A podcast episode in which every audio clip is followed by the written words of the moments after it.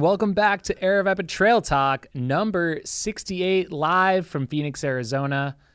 I'm your host, Jamil Coury, here with Matt Feldake. How you doing? I'm I'm doing well. How are you doing? I'm good. Uh, just got back from my week up in Colorado. Packed a lot in in in a week, so it was it was a lot, but it's good to be back. And yeah, I'm just gonna say we're watching now. We got the throwback to the 2014 Hard Rock, which is the first time I made like a big race movie, which is kind of fun. So enjoy. It looks good.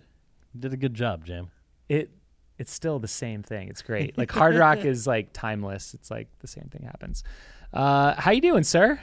I am I'm doing well. I'm excited just like our chat is to hear a little bit more about uh, kind of your hard rock experience and all uh, all of the Silverton greatness. You know, especially coming off of your uh, maybe not so ideal your abbreviated uh, training block for hard rock. So I'm excited to hear how it went. Yeah, for sure. I think we have a lot to cover. We're going to talk uh, a little bit about stuff happening with Aravaipa running as well as we like to do every week, and then we will definitely talk about maybe some reflections on this year's Hard Rock.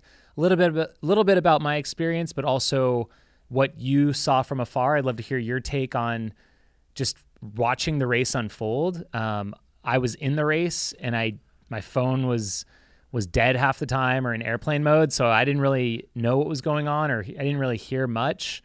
I think at one point, you know, someone asked, "Hey, did do we have a winner yet?" At like one of the aid stations, they're like, "Oh yeah, I think Kilian just won." So it's like it's kind of cool to be out of the loop and not really know, but it, it was also kind of insane because I think I was at the Sherman aid station, and they're like, "Yeah, he finished like a while ago." It's like I'm at mile 72 and he's done back in Silverton, and I've got I'm thinking about all these climbs I have left to get over all these passes before, you know, I'm gonna finish like 12 hours later or more, which is insane. So, uh, and then also this is a live show, so hop in the chat. We love doing Q and A at the end of the show and also answering your questions throughout. We've got Bryce over here behind the control board. He's going to be chiming in with his thoughts on Hard Rock as well. So, um, but yeah, to kick things off, I know I talked last week with Nick a little bit about Kendall and Silverton Alpine. Um, but I guess we'll t- we'll chat real quick about it. Um, we were focusing on some of the fast guys that uh, that won the race. We had Logan Moore, um, local young kid from Hesperus, took the win course record in the 50k, and then we had uh, Willie Milam who is a roots running guy. Do you know much about him, or have you followed him much at all? Uh, I've seen the name. Okay. Uh, I don't know that I've followed him a ton, but um, I've known and followed some of the other guys who have run for Roots Running, and so I think I've probably seen his name in passing. But super cool to see, uh, at least in in my opinion, I guess some like faster road guys uh, kind of making the transition, or at least jumping in one trail race um, that's a little bit longer than what they're used to. Yeah, and this is kind of where it starts. I mean, look what happened to Adam Peterman. Yep. You know, he kind of runs a a trail marathon, then he runs a 50k, Catches and the bug. And 11 months later, he's Western States champ. So pretty crazy. Um, so yeah, thank you to all of you that came out to the Silverton events. Definitely mark it on your calendar for next year. We'll be the weekend before Hard Rock again, and it's going to be a great time. So it's an incredible way if you're not, you know, ready for something like Hard Rock or Ouray 100 or something really tough like that, or even Tushars, to get out there in the mountains. You can do a double day. We had so many people do both days of the races, so it's really awesome. Uh, otherwise, coming up for Aravaipa this weekend, we've got a local night race, run and rides, and then Tushars. And that is this year a sold out race. It's been sold out for, I think, a couple months now. And we've got, we're at our permit capacity for that one. Um, but we've got the 100K going off, probably the largest fields we've ever had. We got the 70K, the marathon, the half marathon. And hopefully next year, we're going to shuffle it up a little bit and move the half marathon to Sunday morning and probably add maybe a 10K, and that will give us some more room for the longer distances on Saturday. So, any of you out there that are missing out this weekend on Tushars or next weekend on Tushars, stay tuned. Yeah, hopefully we'll uh, be able to get more people to experience Utah's kind of hidden gem there. Absolutely. Um, what else is going on? We just had the Hard Rock. Should we jump into that, or do you have anything else you wanted to add in? Aravaipa Um, wise, No, I think that that is pretty much it. I think the only other thing, obviously, if you want to, you know, support what we're doing here, you can shop the merch over at the Mountain Outpost. We've got um, some awesome Run Steep uh, gear, and we'll also have these uh, new Mogollon Monster uh, trucker hats um, from Boko that will be live on the website tomorrow. So nice. be on the lookout for those. We only have uh, so many of these to to be selling, so you'll want to make sure that you get your hands on these. You don't really need to wait till the race; they'll ship out right away. Yeah, correct. Nice. You can select uh, like Pick the up? store pickup option, um, and we'll be able to either hold it for you until race day if you want. Um, but you know we're far enough out to where you can get it beforehand, so maybe you can even rock it on race day if you want. And yeah, we just had what a Mogollon Monster training run. Was that this last weekend? Was yeah, and Bryce last weekend. was. yeah, you want to tell us about that? Yeah. Uh, so we, we got what, three of them this year in total. This was the second of three. Great way to get up there, explore the rim. If you're running the race, or if you just want to get out there and and see the area because you're hopefully going to do it someday. Yeah. Uh, so the training one was awesome. We had a pretty good turnout for it. Started at a fish fish hatchery. Uh, took the Highline Trail, which if you are running Mogollon and you haven't ran the Highline Trail, it's something you probably want to scout just because it's more up and down than what it looks like on an elevation profile. I would say, And it's technical and rocky. and even kind of hard to find in, in certain spots. It's overgrown. And then uh, and then we made our way to Myrtle. Took the Myrtle climb up to 300, which uh, Margaret from Rim Runners had like a fully stocked aid station for us up there. Like Shout out to Yes. Margaret. shout out to She's the huge shout out to Margaret. She was right at the top of the road where Myrtle was. As soon as we topped out, That's you could See, amazing. you could see her car, and uh, she had popsicles, like all sorts of food. That's sweet. Yeah, it was very fun. We made our way, way back 300 and then down Babe Haught Trail. Yeah, it was great. Yeah, so Babe Haught down, um, back down into Down Fish to Fi- Hatchery. exactly. Nice. So yeah, that connector isn't part of the course, but you do run on other parts of the of Forest Road 300. So, man, now I'm getting all nostalgia for Mogollon. I'm like, I got to get that redemption. I don't know. I don't know that it's going to be this year for me though. Hard Rock qualifier. Uh, yes, it is a Hard Rock qualifier. So if you have Hard Rock Dreams, you can still sign up for Mogollon Monster. It is There one of the aren't- qualifiers that's not sold out. Most of them are aren't sold out. A lot of spots left in Mogollon uh, as well. I believe there's less than 40 spots left. Um, Wow, that's going to be a for Mug- I sellout think- for yeah, the maybe first 30 time. 38 spots left. The last Oh time my looked. gosh. So, if you are- 35 spots left Yeah, in the you don't Mogollon wanna wait. Monster. you don't want to wait. Yeah. Wow. So we have how many signed up? We have 159, which so this will be the largest field we've ever had, which is cool. Yassine Diboun coming in. Yassine, let's go. That's awesome. Um, and shout out, I got to shout out to the women because I'm just going to be my plug here. So we would love to see more women run this race. It's only 21 entrants out of 159. It is a Hard Rock qualifier. So, like, and the way the Hard Rock lottery works now, the more women that qualify and apply to Hard Rock, the more women's spots there will be. So, even if you maybe don't want to run Hard Rock yet, if you still apply, it bumps up those spots. Girl power. It'd be more spots. So, You know? anyways, that's awesome. How many people came out to the run? Is there a good turnout? Mm, It was a good turnout. I made. Uh, I've got a little reel that I think we'll probably be putting out on social at some point. But I, I mean, over a dozen, maybe Nice. Yeah, probably a 15, 20, Yeah. maybe a little bit more. Yep. Sweet. That's great. Um, cool. So yeah. Jump into hard rock stuff. What do you Let's want to know? it. I I think we had a, a pretty good segue there as we Oh, yeah. transition from the Hard Rock Good qualifier Mogollon Good work. over to to Hard Rock. So, uh, how was how are you feeling going into the race? Aside from obviously maybe not feeling uh, super well trained, um, like how are you? How are you feeling coming in, both physically and mentally? You know, the night before, um, you know, that Thursday night when you know kind of what you're about to endure over the next 24, 48 hours. I mean, overall, I was feeling pretty good. Um, you know, I got a few good nights of sleep leading into it. Was a little sleep deprived from the weekend before, but you know, body felt great. I was not injured. You know, my abbreviated, I don't know. I had, I was looking back at my training. Like I went to Ring the Springs in early June and like course marked and did some course sweeping, and that kind of started my little build up. So I did those few days. Then I went to Broken Arrow right after that.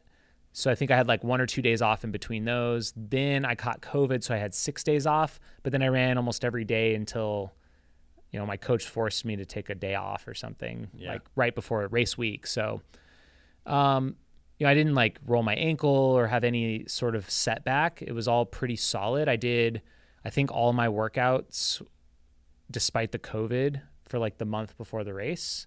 So that was pretty good, I think. Um, yeah, I don't know. So mentally, physically, you felt pretty good. How? Where was your head at? You know, as you're trying to go to sleep the night before Hard Rock. Yeah, I mean, I think kind of the the game plan with my coach was on the fast side I had 31 hour splits written down and on the slow side I had 35 hour splits and these were based upon I think some of what maybe Nick ran before or maybe some of my old times or just times in general. And so I mean, I was really hoping to just stick with Nick as long as possible. He also was kind of targeting that 31 hour range. He had after I think the halfway point, he had like a diverging, you know, of course, him and his negative split. So it's like either he's going to negative, he's going to even, or he's going to just slightly positive, depending on how he was feeling. So, mm-hmm. but but they were all the same the first half. It was all like right on my split. So I was thinking that we were going to be for sure together through Ouray, probably Animas Forks, and then maybe even Handies. We would be together. And we started out really slow together. I actually couldn't locate him at the start line, but as soon as we started running, it was like me and him walking, and everyone else is running. So it was easy to spot him. but we ran so slow and conservative. We were just like walking, chatting, hanging out, like probably middle back of the pack. I think Dakota and Kilian and those guys put an hour on us by the first aid station at mile 11. Like they did like 216 and we were 311. This is like insane. So, and and it was going great. Um, we were we were having fun. There's so many friends and people that we knew that had hiked up near the Ice Lake Island Lake area. So it was just like every time you turn a corner, there's people cheering.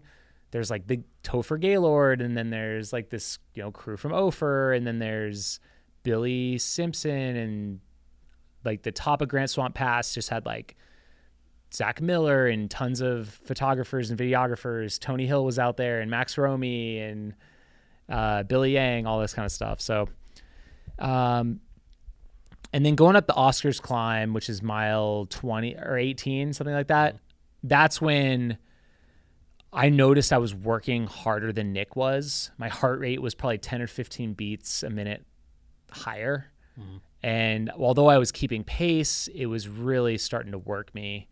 And so once we hit the top of the the Oscars climb, it's like Wasatch Saddle, I think.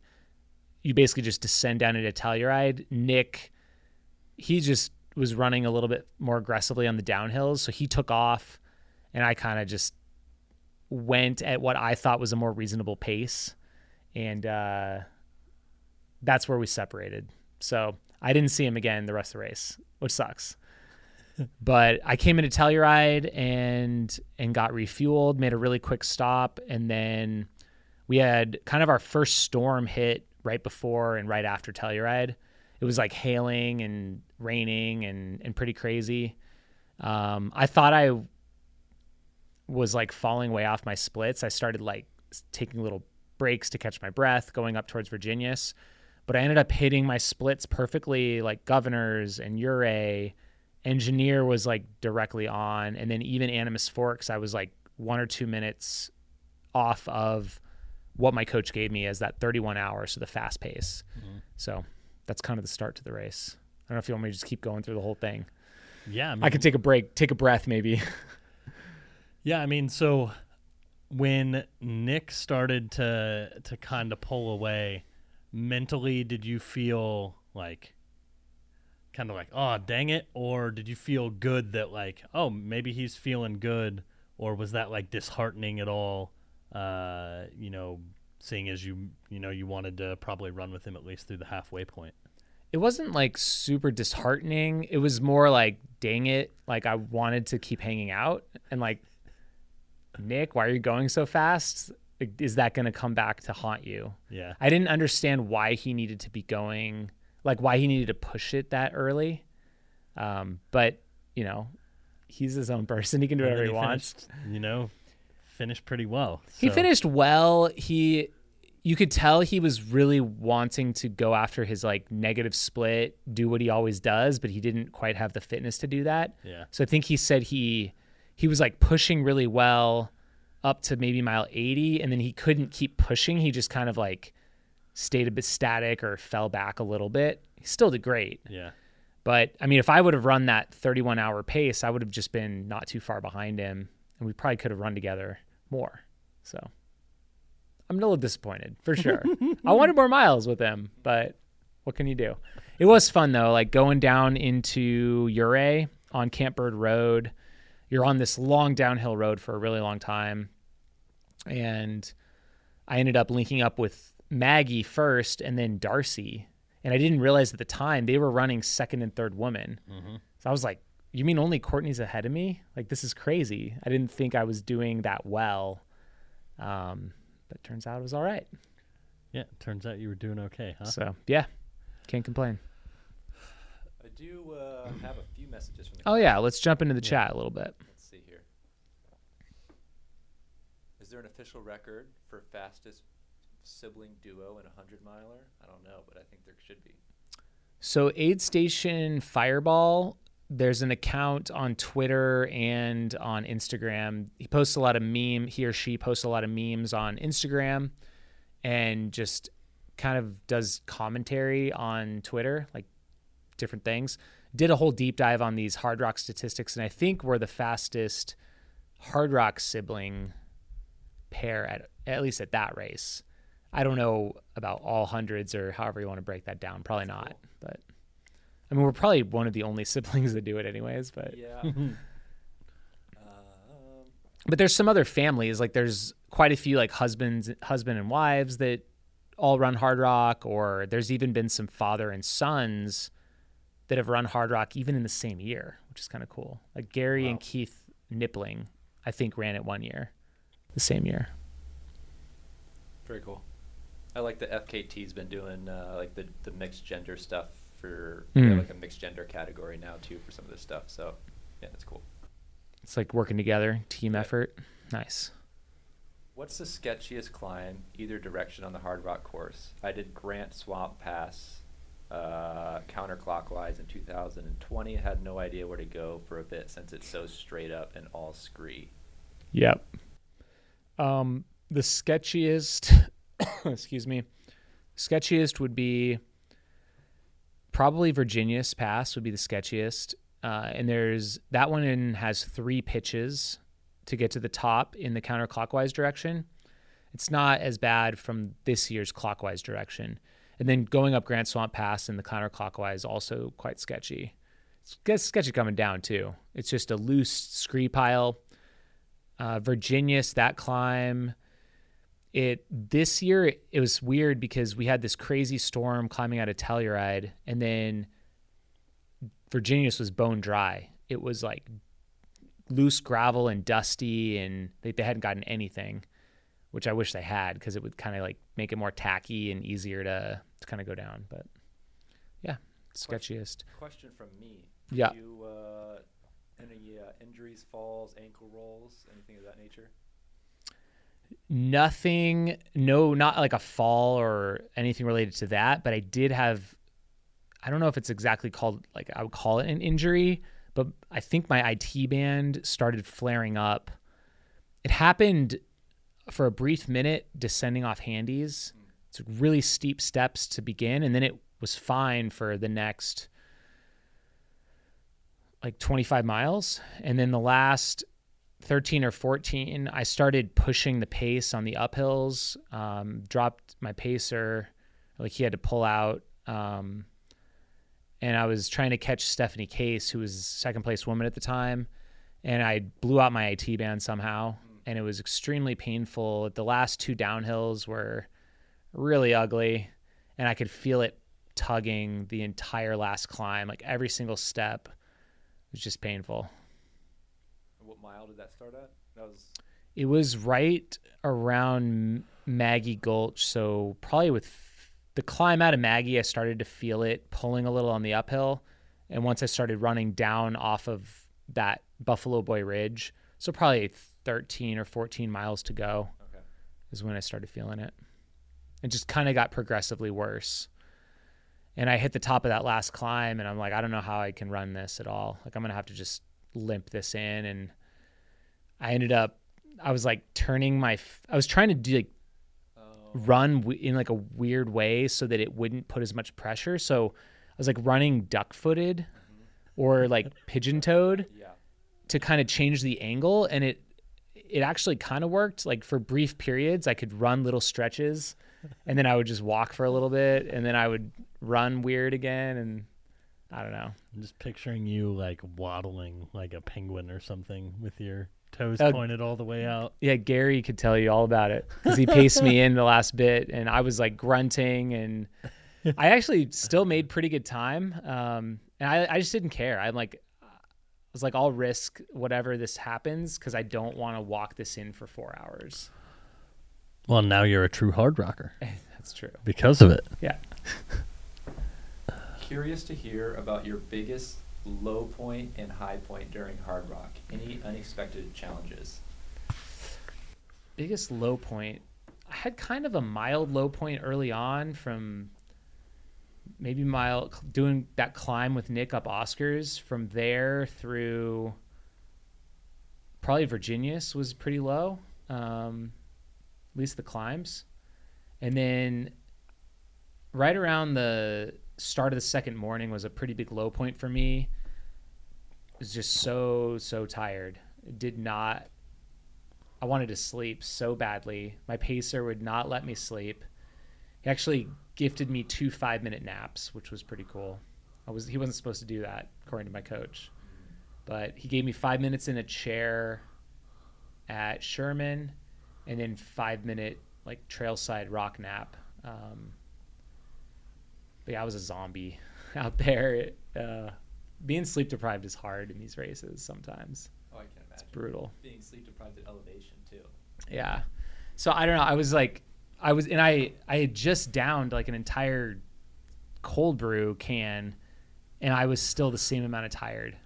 It's like it didn't matter how much. You're at the point of I- no return. yeah, it's like I'm putting all this caffeine in my body is doing absolutely nothing, and I can't nap. I got to keep moving. So I just like, it's like nothing to do but treat your body like a machine, and you're just like give it instructions. Like I was just having my brain tell my feet to keep taking a step. It's like as long as it could do that, I could keep moving forward, and it did it. So Do you think know. you would have taken longer aid station naps if you didn't have pacers, as was your original maybe kind of plan? Yeah, it's possible. It's possible. I don't know. I don't know what would have happened. You know, shout out to Papa Coury for ringing up the pacers. Never know. You know, kept you from a Sure. four-hour nap, That is maybe. good. It is good. Yeah. I have some questions in here about Nick's shoes. No, that was the, that was uh. Did they not figure out what they were? So Debo, shout out to Dylan Bowman and Ryan Thrower, uh, as we've got their video on kind of in the background here. He did some like uh, live like watch party type stuff um, during Hard Rock, uh, similar to maybe what you had done for Barkley. Oh, okay. Um, and he had seen a photo of Nick in his shoes, and that was the talk of the live chat during that. Did Uh, people not figure out what it was? no, they were, they wanted to know what road shoe it was because Oh. at first they couldn't tell. Then some thought it was uh, an Adidas trail shoe, which it was definitely not. It was definitely an Adidas road shoe. Um, Well, he But- modified the heel as well. He cut out the heel counter and then like sewed fabric back in, so that might have thrown people off. They couldn't use that that to identify the shoe probably. yeah, because he because of his Achilles thing, he like yeah he like chopped up all his shoes. classic. Yeah, and then they would like fall off apparently sometimes. Like if it got stuck in mud, it would just like you know there's nothing holding it in really. So I don't know. Is there, in your opinion, uh, like a key to ramping up for a bigger effort like Hard Rock? Is there besides key. just like vert, I guess? I mean, I don't know that there's anything that's like markedly different when taking on any mountain hundred. I think, you know, if you're working with a coach or designing a program, I think having a well-rounded program is important with, you know, speed work and hill work and volume and rest and probably strength training and all these different factors and things. With hard rock specifically, I think the acclimation is quite important. I think practicing on steeper grades to get you know your body used to that, like stressing your Achilles tendons and you know, I don't know your quads and things like that. And hard rock has some long road downhills too. So if you're planning on running those, like go and find a, a road with several thousand feet of descent over several miles and go pound it out. Um, things like that. Yeah, I mean, I'm no expert, obviously, but I think one of the big takeaways is like consistency with your training as well, right? Like, no matter what race you're doing, really, like, yeah, you need a well rounded plan, but you also need need to learn to, about that because I don't do well with that. uh, you need to, you know, be consistent, you know, day over day, week over week, year over year for kind of long term growth in the sport. Absolutely. Anything else from the the chat right now? Yeah, let me see. I think my audio might have been a little low. Got to boost it up here. What shoes did you wear for the run, Jamil? I actually wore three different shoes. I started with the Ultra Glide, and the reason I changed out of them was because my socks were disintegrating. I think I had a pair of old Stance socks that I probably raced a lot of races in. You know, it's like, oh yeah, I always throw this pair on when I'm when I'm racing, and apparently they were quite well used. So I I took them my shoes off to dump rocks out after descending down Grant Swamp Pass, and I'm like, oh, I can just see, I see my skin poking through like these socks in multiple areas. So when I saw my crew in Ouray, I switched them out, and I just decided to throw some new shoes on. So I threw on the uh, S Lab Ultra twos or threes or something. The purple ones? Yeah. Threw those on in Ouray, and I ran in those all the way to Cunningham. And then I think I I wanted another sock change, and I just figured I would throw a new pair of shoes on too. And I switched into the Pulsar Trail Pros for the final nine miles. All right. So a little bit of a quiver. It was a quiver, yes. a little bit of everything. Now, in a perfect world, I would have worn a better pair of socks and I wouldn't have touched my feet and I would have just kept going the whole way. That's what, yeah, Nick did that. I did that most races. So Well, I'm impressed that you were in a pair of Stance and not a pair of like Target two dollar uh, bullseye playground socks. or I was later on. So, yeah. When will Nick Coury get a sponsorship contract with a major shoe brand? I you I When they wake up, no, I'm just kidding. Uh, that's a great question. I'm not sure. I've seen Nick even. I mean, correct me if I'm wrong. Running in Skechers. I almost feel like he doesn't really want that because he wouldn't want to be limited to one Mm. shoe brand. Like I think he really enjoys trying all kinds of different shoes, but I don't know, maybe there is a brand that would be his favorite. I don't know if it's Adidas or what. Sure. Yeah. Yeah, I mean, I think uh, Oh. just my little two cents on that. Yes. I think that brands are missing the boat here. Nick Coury holds the American 24 hour record on the track, the very product that most brands sell the majority of, which is their road running shoes. Um, and so for them to not entertain that and to say uh, that that sector of the sport isn't marketable, in my mind, uh, and again, just speaking for myself, is quite lazy to to be perfectly honest. So, uh, brands should uh, embrace the challenge of storytelling around that aspect of the sport. So, that's all I got. Nice. Did you see any wildlife? Did I? Hmm. trying to think. I don't know if I did. That's kind of weird, huh? It is. I mean, I heard some birds chirping, uh, like early morning. Uh, I don't know that I saw much in terms of wildlife out there. Yeah, It's going too fast. yeah. Did you use poles? I did have poles the entire way with me. Yes. Um, was this hard rock different compared to other times you have finished? Oh yeah. I mean, every single hard rock's different. Um, I mean, this one was most different because it was the di- a new direction for me. Um, you know, the weather's always a little bit different. Everything's always a little bit different. Um, we had a few storms here. There's certain years where we don't have much of anything. There's other years where it's a little more prolonged.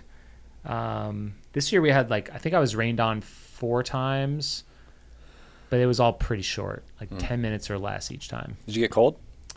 I was absolutely freezing climbing up from Telluride. Um, so so cold, where I was like thinking, if if this goes on for like an hour, I'm gonna be in trouble. Oh, like, but then it ended, and then the sun came out, and then it was great. But I don't know. It was it was actually a pretty mild night. Once the storms cleared out, it was clear and it was not too cold. I was in a short sleeve shirt the whole night, even into the next morning when it was the coldest. And like finally put a jacket on. I think like an hour after it started getting light out. okay. So I was feeling pretty good. These questions just keep coming in. Nice. It makes my Um, job pretty easy. Yeah. Did you hike all the uphills? What was your strategy with pacing? Yeah, I hiked all the uphills and I actually hiked most of the flats too. Um, so like I'm running down Camp Bird Road, which you know bottom or top all the way down to the bottom is 13,000 feet down to 7,800s over 5,000 foot drop, and it kind of levels out a couple times. But anytime it leveled out, it's still a really easy road. You can run it. It's simple to run. I just walk, just walked it out. Now that you've gone both ways, do you have a preferred? waiting for that question. I people were asking me while I was running the race what I thought, and I'm like, I don't know. I'll get back to you later. Or right after I finished, I said, I don't know. I think I prefer the other direction, the the one that I've gone more often. And why is that? I think it's not my answer isn't just oh it's like easier this to do it such and such way because the trail and the climbs are this that's a lot of the the arguments i hear where they're like oh i love running down Camp Bird road instead of having to walk up it um, they like these big long downhill road sections or something and then the steep ones are really easy to get over i don't know but for me I think just the total experience of like when you enter certain towns at certain times plays more into it for for me personally. I like the flow of getting like the Maggie Pole Creek section done early when you're fresh and it's like I don't know, early in the race. Um, you kind of go over handies earlier in the race and you're kind of racing to get to Ouray before dark, and then I know the leaders now are like getting to Telluride before dark, but at least for me, it was like getting into Ouray before dark is awesome. Seeing your crew, and then bombing down into Telluride and in the nighttime is just I have such good memories of doing that, and the way that the climbs like stack up at the end to me is so much more epic, and I prefer that. Like having to climb Virginius on the steeper three pitch side to me is like more epic hard rocky than this other way. Same with going up Grant Swamp Pass, things like that. So, just a personal preference. Mm-hmm. I think it's more epic. I think I just like the way that you kind of come into the towns a little bit differently that way. I was surprised. I was going to say you didn't really. Ha- I was thinking you would say you didn't have an opinion on it. I'm surprised. I mean, that makes sense though. Yeah. Yep. Yeah, this way it's like late in the race, you're just like way out in no man's land in Pole Creek, and you know you're Uh. you don't see your crew a lot for a really long time. I don't know. Gotcha. How many mashed potato burritos did you crush? I think I might have eaten four. I'll just go with that. Um, I think we answered that. What, what did you What do you do if there's lightning high up on passes? Did you experience that? What did I do, or what was I supposed to do? Uh, yes. Um, I mean, what you're supposed to do is like, yeah, if you hear it, you can count the seconds between the flash and the the boom, of course, to see how far away it is. And there were times when it was like flash bang, but that was like pretty low down near Ouray. I mean, you really should try not to be above tree line when that's happening. So if you can find cover below tree line, um, take shelter somewhere, get down in like the lightning position. So just stay as low as you can. You don't want to be the tallest thing around. Um, so you certainly would not want to be going over a, a pass or a peak if you know you're seeing lightning and hearing thunder at the same exact moment. Like you should go down in elevation, even if you're going backwards. I didn't have that exact experience. There was definitely thunderstorms in the area, but I was usually part the way up a climb in the trees or really low down and near one of the towns when that was happening. So, but I always feel the pressure, and what I usually do in the other direction when I'm climbing handies, you're up above tree line for a really long time. Tree line ends around 11,800 feet, and you're going all the way up to 14,000 there. So most people in the race, they just press on, even if it's popping off everywhere. We just all kind of keep going because we don't want to lose time. We want to get on to the next thing, and the storms usually move through. So I don't know. That's like my two, my two part answer, where it's like, what do you really do, and what should you do? Yeah. Yeah. We can. Do you want to do a pause on these because they just keep coming in? Uh, we can do a pause. I mean, I don't know. Is there anything else we want to cover? We can cover the actual race itself. Like, what were your reactions watching it? Did you tune in much? Were you watching Debo chit chat? I watched uh, Debo uh, when he came on um, most of the time, which was him giving his takes. He had Corinne Malcolm and Mike Wardian on uh, during some of it as well to kind of give their opinions.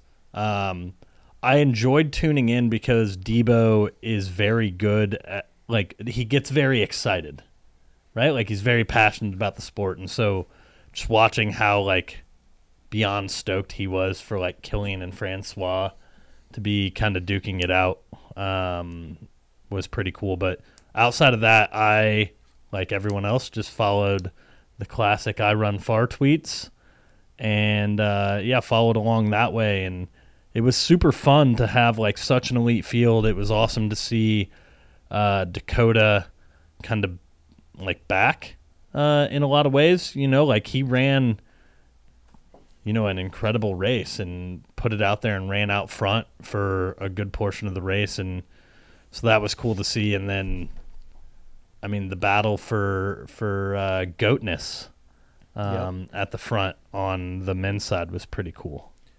Yeah, super excited for Dakota. I mean, just kind of putting himself in a position where he was, you know, trained up well, acclimated well. He obviously knows this course super well. Uh, he was able to run with those guys kind of stride for stride and even put some time on him going up engineer, which was crazy to see or like hear about. I think he put 10 minutes on him Yeah, into one of the aid stations at one point and then ended up getting caught. Um, he dropped Eric Senseman as a pacer at one point. and then did you hear who paced him from Cunningham to the finish? no who? Kyle Skaggs. Oh, I did see that. The legend himself. So yeah, Is that his first time back out there in a while, or does he come back I haven't seen a him. year? I haven't seen him since I went out to visit him on the farm like a few years after Hard Rock. Like I think I brought him. I brought him a bunch of stuff from from Silverton that he left there. When he left that summer, he hit a deer with his car. His car was totaled, and he was heading up to Ashland, Oregon. And so he just left like all of his personal belongings, including the Hard Rock Trophy and everything, like in the place he was renting, the house he was renting. And they ended up just putting all of it in these bins in a shed. And he like never made it back to Silverton to get his stuff. So I took his stuff down to him in his to his uh, farm in New Mexico. But I haven't seen him at the race, and like he hasn't. He's really been absent from the sport entirely since something like 2008, so or 09 or something like that. So yeah, I, I was texting Dakota last night, and he said Kyle's strong, which of course he's strong, you know, and Yeah. I don't know, it'd be cool. Be cool to see him turn up again at a race. It'd be awesome. Come get a qualifier out at uh, Mogollon Monster. you know? Yeah, I don't Um, know. I don't know where he's at with his life and what he's doing, but the fact that he would come out and pace at Hard Rock gives me a glimmer of hope. Yeah. No, that was cool. When I saw that Senseman was pacing Dakota, I was just like, that's one, that's awesome. But like, just seemed very, not necessarily odd, but like kind of odd. Really? Yeah, it was just like, oh, it's Senseman. Of course, Senseman knows everyone. Of course, Dakota knows everyone. It, like that wouldn't no have been. team sports here. Yeah. on, everyone goes across brands. No, for sure, for sure, for sure. I just I wasn't expecting uh expecting that and yeah, it was really cool. I think one of my favorite moments though was Dakota was up maybe like 10 minutes on Kilian and then Francois was right behind. And I forget what aid station it was, but Kilian came in and got a, a fist bump from uh from Dakota's mom Oh, really? at one of the aid stations and it Dakota's mom's awesome. it was it was awesome. It was so awesome. But yeah, that race uh, up front was absolutely uh, absolutely incredible. Seeing some of those clips kind of reminded me of like a couple times at UTMB when there was these big packs of like Salomon athletes or just guys up front, kind of like late into the race even, just like running together in a little pack. It doesn't happen every year. Sometimes there's like a guy off the front, but it's super cool to see, you know, a pack of guys, you know, as late as like Animas Forks or Handies stride for stride. Yeah, no, that was really cool. And then Dakota obviously broke away, had I think at one point an 11 minute lead or something like that, and got reeled back in. But Kilian and Francois, I think, were basically even at like mile 91 still. 91 and then Kilian just put the hurt on him. Dude. He ran a 145 split from Cunningham to the finish. It's funny cuz Nick back in 08 ran one of the fastest all-time splits at the time. I mean, that was a while ago now, but it was like a 215. He's like it was like this crazy time. And Kilian just did a 145. that is nuts. Well, over the last like nine miles or so, he gapped Francois by like 15 minutes, right? Like that was what he ended Yeah. up uh, ended up at, and got the overall course record. Um, so he's the owner of that once again. He came here. He reclaimed his title. He got what his fourth win, I think. Yeah. Well, and what was interesting, he showed up like on like Wednesday or something. I think he didn't really get any altitude acclimation. No, he just like like Monday. I think it was honestly like Tuesday or something like that. But like ah, just there aren't many people who can do what. Well, one, there aren't many people who can run as fast as he just did for Hard Rock, right? Like that, no one. It's the course record. But to do it, just like ah, showing up race week. I'm assuming that he was, you know, sleeping in like some sort of altitude tent or uh, Well, device, and I know that in the he- past he's exercised in something uh, as well, like when he's been on the bike and stuff like I mean, that. he's so done Everest a couple times. So he's Exactly. just blitzing up and down Everest. So it's like, number one, the fact that he has put his body through that in his lifetime, he's probably up there for a couple months at a time acclimating. Like I, I don't know. I believe there's some residual to that. That just the fact that you did that, like even like because I've when I first started going to Silverton and up at altitude, I struggled so bad. I would get the altitude headaches, couldn't breathe, could barely step. And now I go up there. I did my 18 mile run. I think the same day I arrived into Silverton, and like I felt pretty good. I was like kind of jogging along at 12,000 feet, no real issues. Um, and then even at the end, um, I was powering up climbs to 13,000 feet, and I felt great. Like I wasn't struggling too bad. So I think I'm sure he was using his devices and like maybe he's got his altitude treadmill or his mask. Like why you know he knows what to do. Yeah. And he's not going to leave that stone unturned. Um, yeah, he probably didn't have the time to come and Well, with the two family now and Well, stuff Francois like that too. yeah, yeah. He does it a little differently. Yeah. You know, he comes, he spends his time, you know, fully preparing. But Yeah. He knows he needs to do that. And Kilian Yep. maybe just has a different program. Yeah. So, are we moving along here? Moving or do we have any more? Courtney, I mean, shout Cor- out her. Yeah, I course mean that was uh, that performance was incredible. And despite, I think, puking on every downhill or every uphill, like ha- half the race, it's still incredible. If I'm nauseous, nauseous and eh, nauseous and puking, I like can't keep pushing. I don't know, Wait, Courtney was nauseous and thrown up. Yeah. Interesting. like a bunch. She could just take in broth like later on. It's Ah. weird. So I mean, she was so like on the day, she was just so much better. Like it reminded me almost like her UT UTMB performance, right? Yeah. Where it's like, man, she is just like today on this day, she is just that much better Yeah. than what everyone else had, and it, it was really cool to watch. And like the ladies' field was like really, I felt like really deep, and she was just like kind of a tier ahead.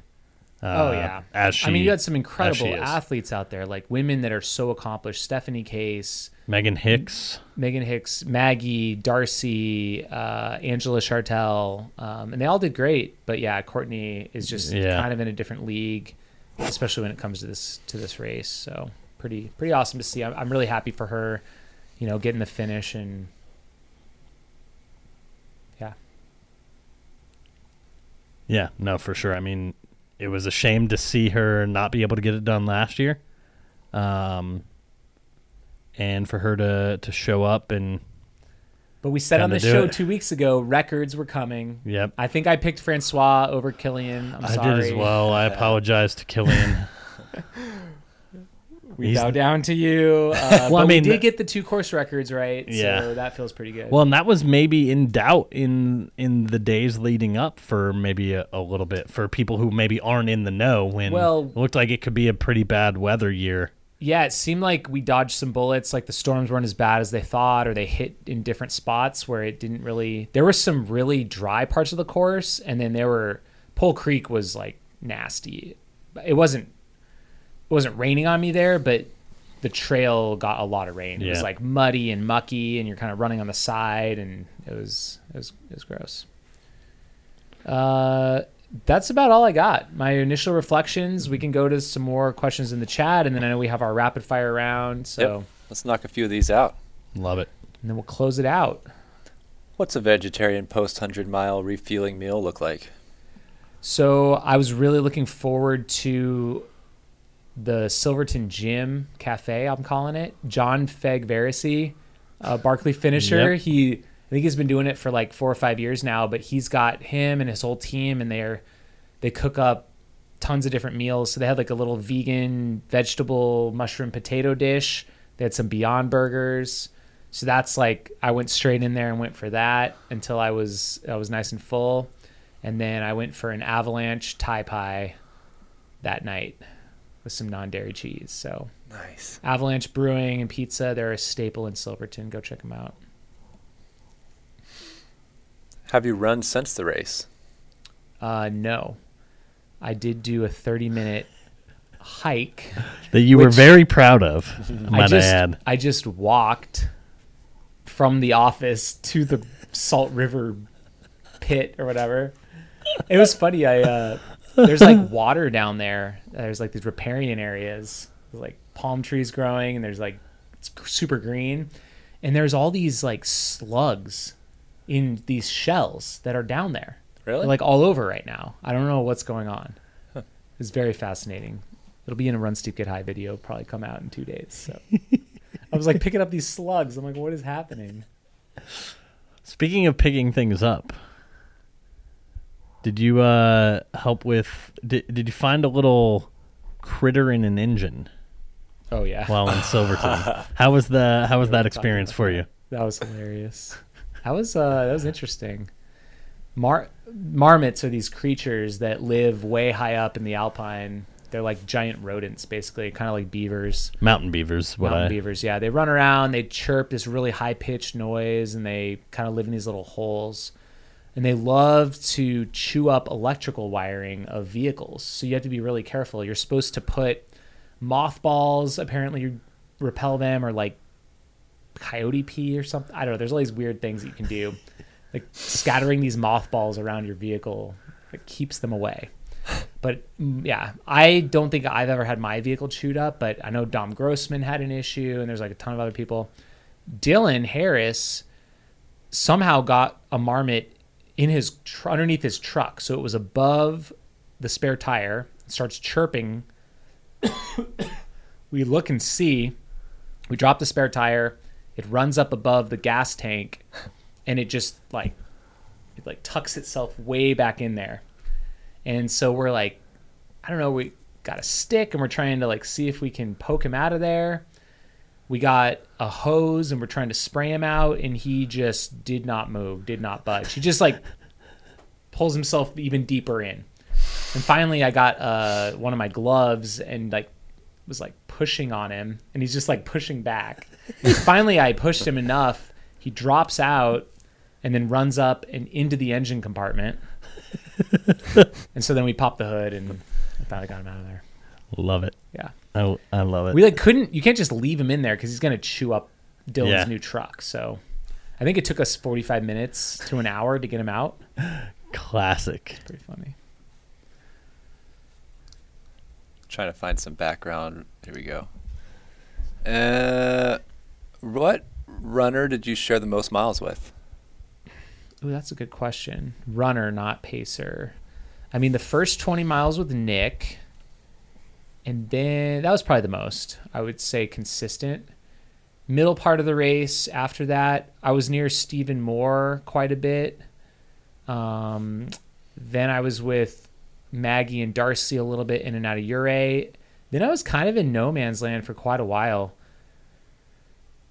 Going all the way up to Engineer, nobody. Down in Animas, nobody. Handies, nobody. Down into Sherman, nobody. And then I was just kind of chasing Stephanie Case. And then we were back and forth because I would pass her on an uphill and then she would pass me on a downhill. Mm. I was looking out for Coop. I almost caught him at the top of the last climb. And he like lo- I remember looking back, he looks back, he sees me, and then he just like goes. and I, of course I couldn't at that point with my leg do anything about it. Speaking of Max Romey, there he is. The avalanche year is crazy. Uh, how was the Joe Grant's Picasso piece? I don't know exactly what that means. So good. It was great. Uh, Joe Grant has taken over Virginius Pass Kroger's Canteen aid station and it is it's got to be the fa- you know it's the favorite aid station on the course. I think. Um, it was funny. They said in this direction they have a little bit less supplies because it's shorter. It's at mile thirty or twenty eight. Is that right? Yeah, around mile thirty. In the other direction, it's mile seventy so they're they're open a lot longer the other way. But they have um, pierogies there every year. Uh, they said they had Jolly Ranchers this year, and then Mexican sports drink, which was mezcal. So he has like a little, just this little like bowl, and he pours you like a little splash of mezcal, and you you throw it back. But this year they had this painting on a canvas and it was of maybe the course profile with like the mountains and like some little runners on it. And then they had paint and paint pens and they let the runners like contribute to the painting so you could draw something in or like write your initials. And so I just I wrote Jam Jam and I think Nick I could see his initials in there. It's kind of cool. I didn't see the final result. Might have to do a little searching for that. Yeah, there might be a picture out there. So mine looked like crap when I tried to write. I was like, I used the actual brush and it was pretty Uh. dry. so it was all fanned out and I it just looked like a scribble. Classic. It was kind of cool though. Like I I've never experienced a crowdsourced painting at an aid station during a hundred miler before. Maybe they should auction it for charity. They might be doing that actually. It's pretty cool. That'd be pretty It's a cool. cool idea. We should do that at some race. That'd be awesome. Got to pick an iconic one though. it. Sound maybe Kilian. I don't think Kilian's pacer got dropped, which is good. I think she, I Maybe? think she did, but then she maybe caught back up. Oh, okay. I don't know. I heard a rumor about her getting dropped, but I think I would have been dropped. Uh, yeah, we covered. Any comments on Courtney crushing the race? I think we covered that. yeah, Shout out to Courtney. we covered that. Yeah. Uh, marmots for next season's Run Steep T-shirts. Well, we had uh, issues with them at Kendall, not this past Kendall, but the year before They love as well. hanging out. at where the the notch. up, uh, yeah, up at the well, up on Kendall, they had chewed up some of our wires. Oh, that's right. They did during Yeah, the live right. So yeah, I haven't had it on my vehicle, but I have had. yeah, A networking cable was chewed up by marmots for sure. it's probably better than the vehicle. Yeah. Speaking of Joe Grant at at Kroger's, right Mr. there, Picasso himself. there was that snow was actually there was a little bit of snow below, but not on the initial descent. I wish there was because it's way more fun with snow there. so yeah, they're out in this rock is where the painting was, and they're got the stove with the pierogies. It's it's really great. And that's a pretty small spot, right? Super small. They put up a bunch of tarps and then they use a climbing pad and they create a little padded bench for you to sit down on. So I took a little seat. I took my pierogi. I did my shot of mezcal. I did a little shot of Coke because I was feeling pretty tired. And I grabbed a Jolly Rancher to go. I don't think I ate it yet. It's probably sitting around somewhere.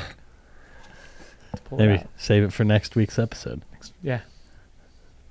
I'm gonna pick. We need two- a little candy. Di- we need some More Mexican sports drink for this show. I think. you got well. You don't drink, but for me, maybe.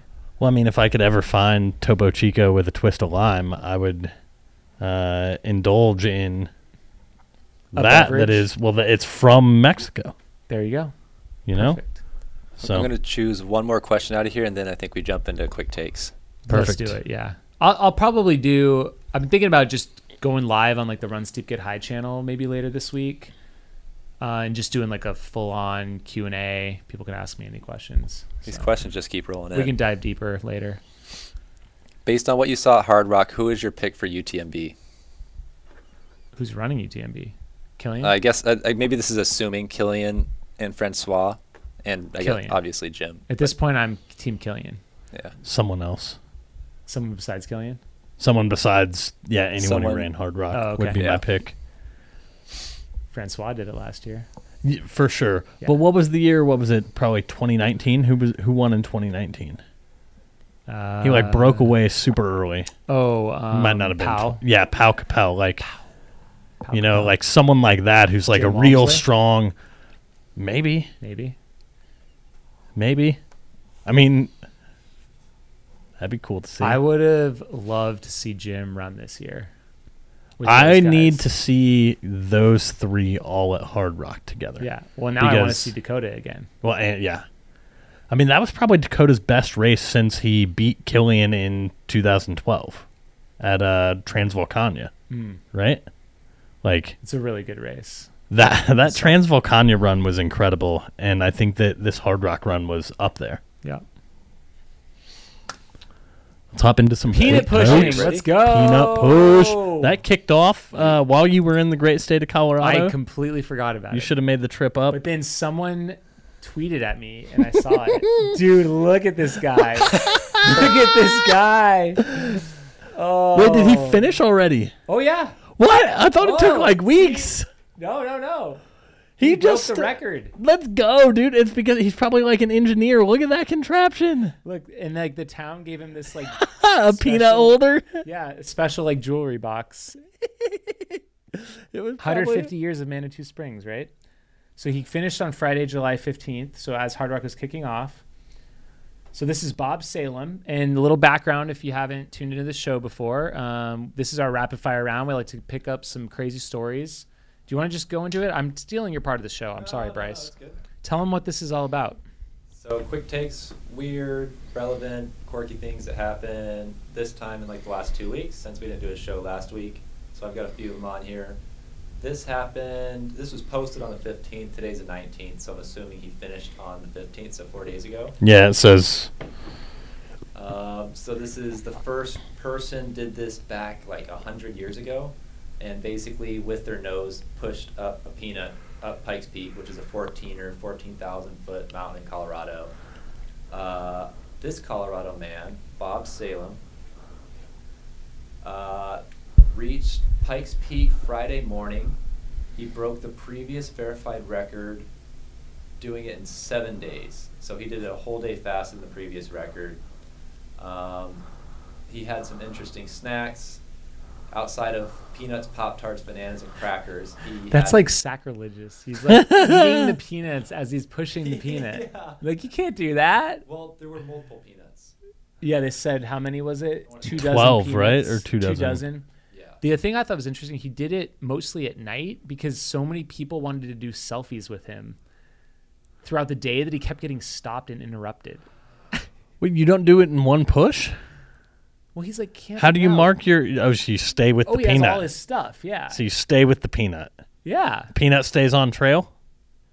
Well, unless you lose it behind a rock, then you pull out a fresh peanut, but you don't Yeah. lose your space. You keep going. Yeah, yeah, yeah. he, I think he camped out as he he has like hiking along the way. Oh no, he had his backpack, so he would Yep. he would hike his backpack and stuff up. He would put his stuff down. He would like hike back down. He'd push the peanut, so he didn't have to hold all of his gear because he has all his food with him and his water and all this stuff. So he's kind of doing it solo. He doesn't have a big support team, right? Yeah. Yeah, he's doing this like solo. How far is it? I mean, it's like 13 miles. The half, it's the Pikes Peak ascent. It's Okay. like, well, it's probably like 12, 11 or 12 miles. Cool. It's probably 12, 12 miles. So like a little over a mile a day, mile and a half a Well, day. it's like just under two a day. just under two a day. And I had an old can of survival fruit from 1964, and there were little carbohydrate candies, and I was eating those. That sounds not good. didn't, understand, didn't understand that piece of it, but you see the man that did this, and you're like, yeah, that makes sense. That tracks. Dude, that so guy's. the- I'm- the thing he's wearing, he made this custom like nose scooper. Is it really pushing it with your nose? If it's that, I guess it is. no, I mean you're pushing it with a shovel that's attached to your Shovel nose. is attached to your face. Well, like think if you had, are there regulations on like the length of the lever that The you could use? Could you did. like, could you just like curve it so you could stand facing like up? You could And push You could it. probably smash the record. You could probably fling it like the like Taramaras do with their bulle. They just flick it. Just do some long flicks. That's what I would do. I'm just saying, I think there's some maybe engineering innovation that could You put this in, like, record out of reach. 24 If you do with this long. So well, I mean, just- I'm thinking so you don't have to bend down at all. You can just Yeah. be standing upright the whole time. And I think one day is in reach. huh? I think one day is in within reach. if you do it that way. Yeah, Yeah. but are, like, are there regulations like? Because I mean to that ask- who do we ask? The Peanut Board maybe. America, the city of Manitou Springs. So, yeah, it happened. He crushed it. I'll put Valiant that on my schedule for next year.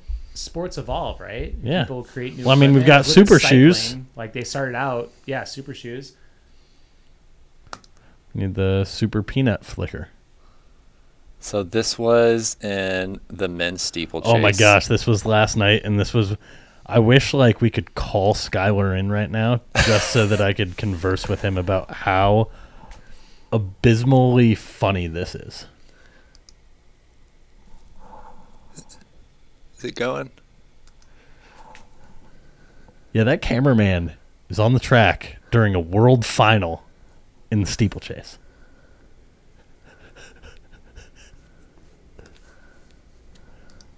He was just standing. How did that happen? look at this. He, what is he filming? Well, and then one guy turns just... around. Yeah, that guy right there turns around and like yells at him. He's filming the triple jump. Oh, so the really? triple jump runway is just off screen, like where that camera guy is. That's insane. I wouldn't play that audio. Yeah, imbecile. You're gonna get. You're gonna get called. called There you for that. Um. Wow. That was awesome. What race were these guys doing? Is it like? The a- the 3K steeple, oh my god. and it was just at the start, so they hadn't hit any barriers yet. Oh, so they're yeah. like uh, coming up on did it in 200 20 meters in. seconds Probably didn't like materially affect the race, but it's No, but it's still- hilarious. It's re- it's crazy. You don't. Yeah, you don't see that very often. just hanging out. Oh. Um, so yeah. Next, also World Championships. Oh A my little God. controversial. I don't know if you've seen this already, Jamil. No, I haven't. This is the hurdles, hundred meter hurdles. Hun- 110. 110 meters. Oh, 110 meter hurdles. Yep. So they go, and it's a double gunshot for a false start. And so Devin Allen, who actually is from Brophy High School in Phoenix, is disqualified. He's right there. And it'll show it in a different, but there's. They, said it- have a rule that World Athletics has a rule that is based. It, it it's based in fiction. It's not based in science. To where if you have a reaction time under one tenth of a second, you're disqualified. They say that it's it means that you're guessing or that's like an indication that you false started. When they have they commissioned a research study that showcased that your reaction time could actually be like 0.08 or 0.085. His reaction time was 0.099, so one thousandth of a second. It looks like he started with the same. At the Yeah. You can't perceive To the it. to the eye, So was it like electronic that flashed? yeah. it? So there's there's sensors in the starting blocks. So it felt. Yep. felt So it will it will measure every person's reaction time versus the gun. So It's he was crazy. disqualified. He was disqualified. He has the second or third fastest time in world history Uh-huh. in the event that he Wow. ran just earlier this year. Thanks, Seiko. Seiko. Well, So- hey, That was my I'll dog's tell you this: My old not dog Seiko's Seiko. fault. Not Seiko's fault. Sebco and World Athletics should, uh, you know, maybe uh, So what would Get be their the stuff together. solution? The solution. Uh, maybe don't base rules in like your imagination. Like there's you chose you chose the number point one zero zero for absolutely no reason. Like they commissioned a research study in 2009 that showed that seven Finnish athletes, which not sure why you would do a research study with that few people, had like reaction times as low as 0.080. And so to use this as like a black and white thing is a failure. They basically just took a medal from him. The defending Olympic champion got injured during warm-ups on the track, so he was out. The Americans probably would have went 1 through 3 in this event, but World Athletics is just continuing to do everything they can to hinder the growth of the sport in the most sought after market in the world, which is the United States. Like there were football players tweeting about this because they're like, "What? What happened?" Like, I It mean, makes no he did not get an advantage there. Well, it, it shouldn't be a rule. One, and if it's going to be a rule, it should be like, uh, like video assistant referee is in soccer, where it's like, "Hey, referee, you may want to take a second look at this." or do you think they just do um, just like they do with speed racing or wa- race walking, speed walking? That's just to the naked eye. Yeah, I mean, maybe, maybe. Yeah. I or like, yeah, the- you're well, not think cross, or you're not crossing like a thing before. Well, I think the Oh. technology would be there as like a guidance, where it's like, hey, this reaction time was awfully quick, so you may want to look at it to see if they flinched. But like, let the jumped. race happen. But then, but then, like, let the official look at it and determine, like, okay, no, he didn't flinch. No, I like, I visually don't see a false start, so nothing is wrong here. And It was, it's an abysmal failure, and it's the reason that track and field, the most participated sport uh, at the youth level, is continuing to fail in this country on the professional level. so there's an article that I found. Um, Um, let's run the, the yeah, cesspool of running news. my go-to source. they got a stat stats statistician um, went Yeah. through and they did median median start times for basically all of the world championship events through the years and on here you can see how much faster they are this year compared to every other year I will and so they're saying that that's it's there's an issue with the system Yeah, World Athletics released a statement last night, though, saying that everything was calibrated correctly. Um, that being said, what what else would they say? But this is kind of suspicious. I saw another number that was like, in the last like seven World Championships combined, there were like a total of five starts that registered under Oh. point one one five. Right here? Oh, right here. Yeah, under point one one five, and this year alone there were twenty five that registered under uh, point one one five. So it's like, ah, is it calibrated correctly? Like, are people really like starting that much faster? Is it the shoes, right? Like super spikes weren't really a thing uh, back in 2019. So is it maybe the way the shoe fits on the block itself that's causing some of this technology to maybe not work correctly? Noah Lyles, who is one of the top American 200 runners, um, described how these starting blocks are actually different than anything they've used at past World Championships in terms of like the shape, even. Um, I don't know. I've watched a lot of track and field. That definitely not a false start. Mm, and then this is kind of the last one I have. This is it's a little older actually, but basically this is in Hungary, and in order to protest, so basically there's a tr- there's a train that goes excessively slow, and apparently it already. it takes you an hour 49 minutes to go 78 kilometers, which is about 40 miles. And so basically they made this whole video and he races the train in a snail suit and beats it pretty handedly. It's a slow train in fairness to He them. Definitely didn't go all 78 kilometers. That's for No, he did not. Which I don't know that that's possible. Look at him go.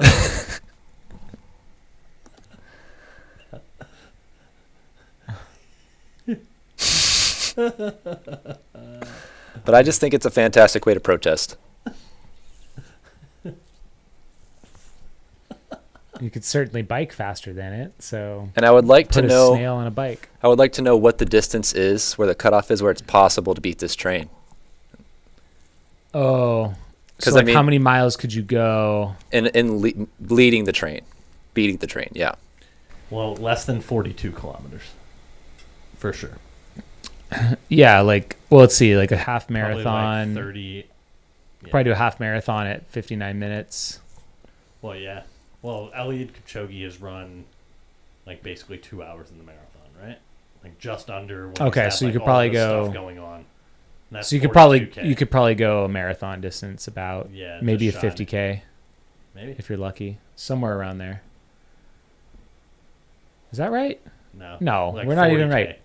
About 40k probably No, because one hour 49 minutes for all 50k, so that'd be twice as fast. oh yeah, yeah, So yeah. it wouldn't be very far, like a 10k or a 5k or not even. yeah Anyways, someone do the math. Get back to us, or we'll get back to you. yeah that's right Mm, yeah, I was gonna pull up one last question here. Hey Jamil, Hey, I associate you most to Hardrock 100 and of course Barkley marathons. Would you like to run Barkley with your brother one day? Thanks for all your efforts to embody the steep life. I would. I think that would be super fun. Um, I don't think he'll ever do it though. So I might have to settle for Big's backyard, which I would love to do. Mm. I would love to do a backyard style race w- competing with slash against him. Be super fun. How Probably would rather would do at that. Hardrock. Or at Barkley. Yeah, that's what I meant. We know how he did. at Um, Hard Rock. I mean, probably he would have to train differently, but I think he could do okay at it. I don't know. He hasn't gone super long, so I think it the s- sleep deprivation would become a factor. He's done about 30 hours. He's not done like 40 or 50 or 60 hours for an effort. Um, and then I don't know about the navigation if that's and like if that's his style or not. So I don't know.